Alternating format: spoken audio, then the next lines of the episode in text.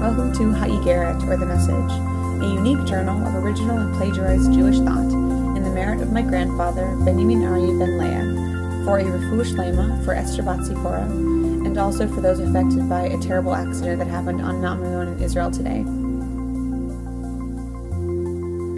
This week's Parsha is Emor. Parshiot were often named for the first significant word used. So our first sentence is, And Hashem spoke to Moses, saying, Speak to the Kohanim, the sons of Aaron, saying to them, Don't defile yourself for any dead person of your kin or people.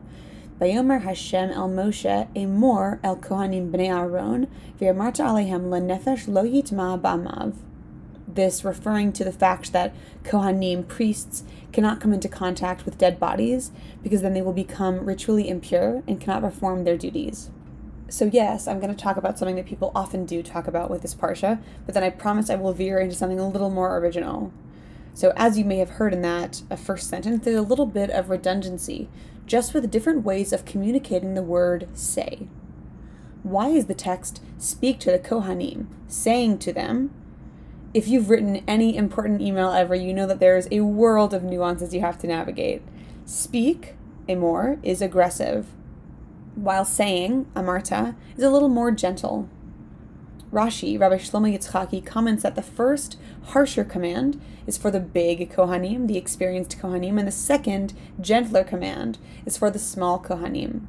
The Lubavitcher Rebbe, Menachem Mendel Schneerson, taught that there is a parallel of big versus small within us too. What is big within us is our power of intellect and emotional intelligence, while the small aspect is our ability to act. Our intellect, our thoughts, then, are important in determining and instructing our actions. But this feels a little counter to everything we've ever learned before, specifically in Pirkei Avot, the ethics of the fathers, a part of the Mishnah. Rabbi Hanina ben Dosa taught, Anyone whose deeds exceed his wisdom, his wisdom is enduring. But anyone whose wisdom exceeds his deeds, his wisdom is not enduring. So we learn that only those who act upon their wisdom are enduring. But didn't we just learn that the actions are the small, narrow minded aspect to us? Even further, just a little later in Pirkei Avot, we hear from Rabbi Elazar ben Azariah, who taught, Anyone whose wisdom exceeds his deeds, to what is he compared? To a tree whose branches are many, but whose roots are few. And the wind comes and uproots it and turns it upside down, etc. But one whose deeds exceed his wisdom, what is he like? Like a tree whose branches are few, but whose roots are many. Since even if all the winds of the world come and blow upon it, they do not move it from its place. So, to translate, we don't want to be a top heavy tree, just with a lot of wisdom and not a lot of deeds. We want to be a bottom heavy tree, supported by our deeds.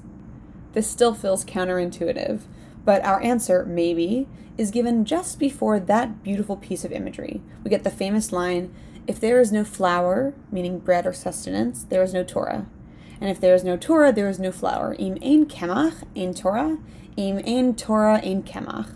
Flour, of course, represents the physical, tangible needs that we have, and Torah, duh, represents our intangible wisdom. We cannot have one without the other, which communicates to me the value of moderation, of balance.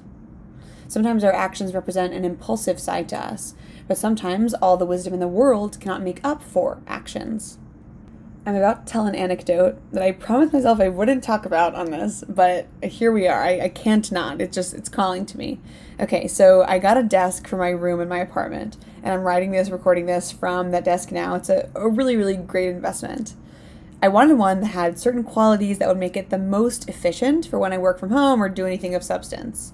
It took me a while to even decide on which desk to buy, and I specifically wanted one that would not require any specialized tools because I do not own any specialized tools. And when the desk came, I wanted to be able to assemble it immediately. So I carve out some time to do it. I sit down and open the box. I pull out the manual, and what does it say? Before you begin, get a screwdriver. I was livid. I could have bought a screwdriver if I knew that I needed one, so I emphatically speed walk to the Ace Hardware a few blocks away. I get a screwdriver. It's an 11 in 1. It has all these little like removable heads. I'm honestly excited about it.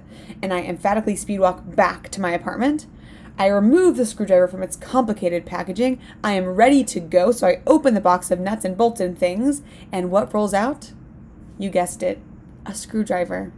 So there was one included, and all my research was correct. It didn't let me down. And so this is when my negative self talk begins. Me to me. Why are you so impulsive? Why didn't you just look through the materials like a normal person? Why did you rip this stupid screwdriver from its unnecessarily complicated packaging before checking to make sure that you needed it? Hashem, what are you trying to teach me? At this point, I'm just mad that I've wasted so much time when I could have been building. So I start working. I decide that I'm going to return the new screwdriver and try to use the included one only to find that it is extremely ineffective. It's super cheapy and honestly doesn't get the job done as well as my fancy new screwdriver. Me to me now. Wow, Shira, you did what had to be done and got the dang screwdriver, and it worked out just fine. Hashem always has a plan. If you want to read this whole saga in my family group text, you can see the picture below. But I share this because something I'm working on is being a little more detail oriented and not always acting when I feel like I should. I learned that all the wisdom, me taking forever to pick a desk, scrutinizing everyone to make sure I'd be able to build it myself, thinking ahead and planning out time to do it, didn't make up for what tangibly needed to be done owning a screwdriver and doing the building.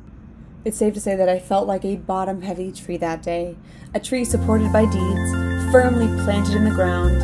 And this whole week, I have been a self proclaimed girl boss, doing whatever needs to be done, leaning into deeds and actions. So that is the energy that I'm taking with me into Shabbat, and I hope you will too. We can all be bottom heavy trees together.